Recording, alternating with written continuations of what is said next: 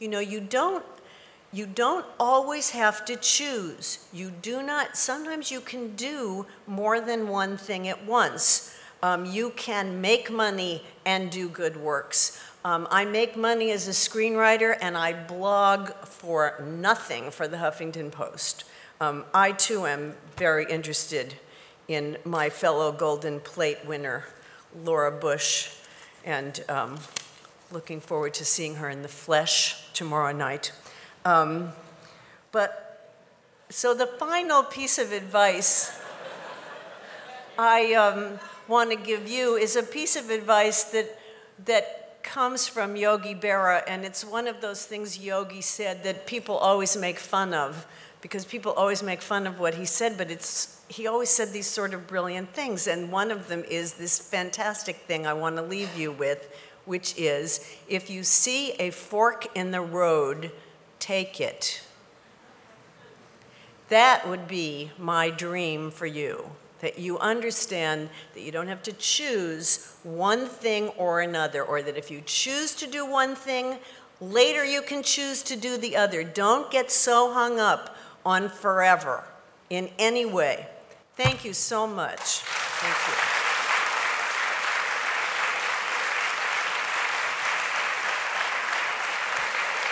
Thank you. We're really out of time, but let's, let's, let's go ahead and take one quick question. Oh, a couple of, what? Make- What? How make- could make- I be out of time? I finished. Because I have to catch the bus. You have to Yeah. catch the bus? Well, Okay. Well, uh, there's a question. Is there a two- two question? t- Two questions if the answers are short, how's that? Oh, that's so good. Okay. Hi, I'm Tina George from Scranton, Pennsylvania and Harvard Medical School. And I loved you on Oprah a few weeks ago talking about It was the high point of my life. Yeah. I'm not kidding. I'm not kidding. I couldn't believe it. It was amazing being on the Oprah Winfrey Show. I can't tell you. It's just another hour in her day. And you just walk off thinking, this was it? Okay. So, so based on that, what are the differences in the kinds of contributions you think people can make early in their career and later in their career? Well, contributions to, to, you know, you mean the community, humanity, whatever? In their own field and then late, like in the community also. Well, I think the great thing about later in your career is that if you've been lucky and had some success, every contribution you make is a little bigger than the ones you can make when you're younger because you know so much more.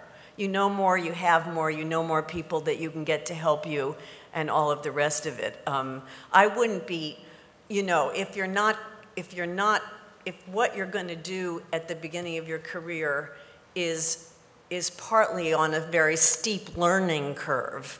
Um, I wouldn't get too hung up about keeping the contributions even. Do you know what I mean?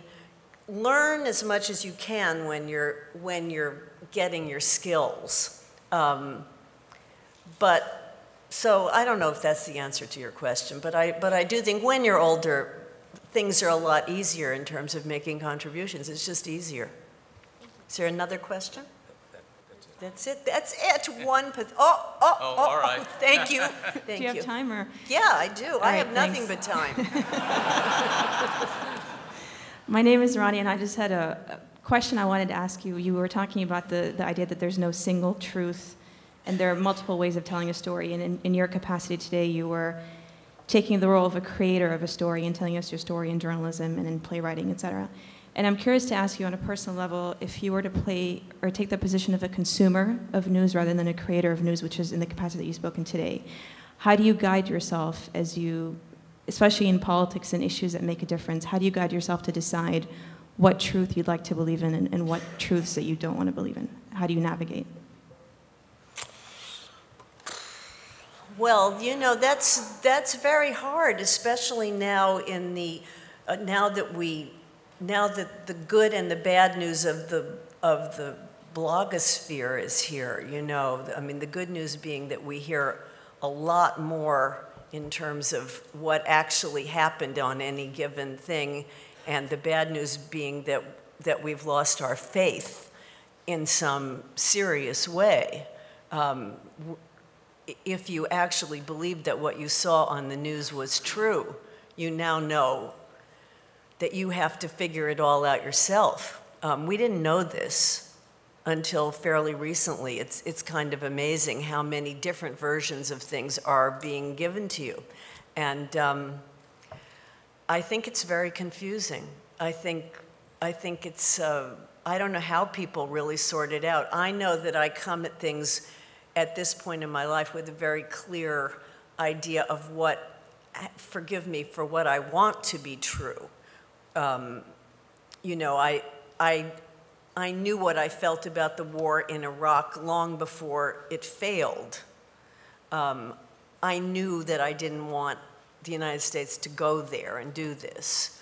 Um, so when I read about Iraq, I read about it from that point of view, and I realize that I'm completely biased in that way.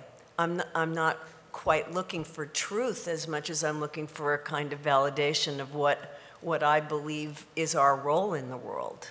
Um, I think it's very complicated figuring out all of those things, and um, much more so for now that things are way more open. But as I said, you know, everything's a story.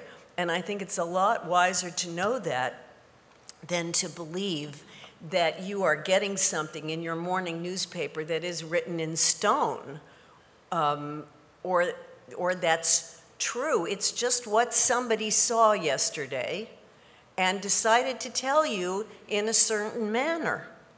And you have to listen to all of it and weed through all of it and figure it out yourself. That's, that's part of what it means to be a citizen, I think. But it's a whole new thing. So good luck. Thank you all. Thank you.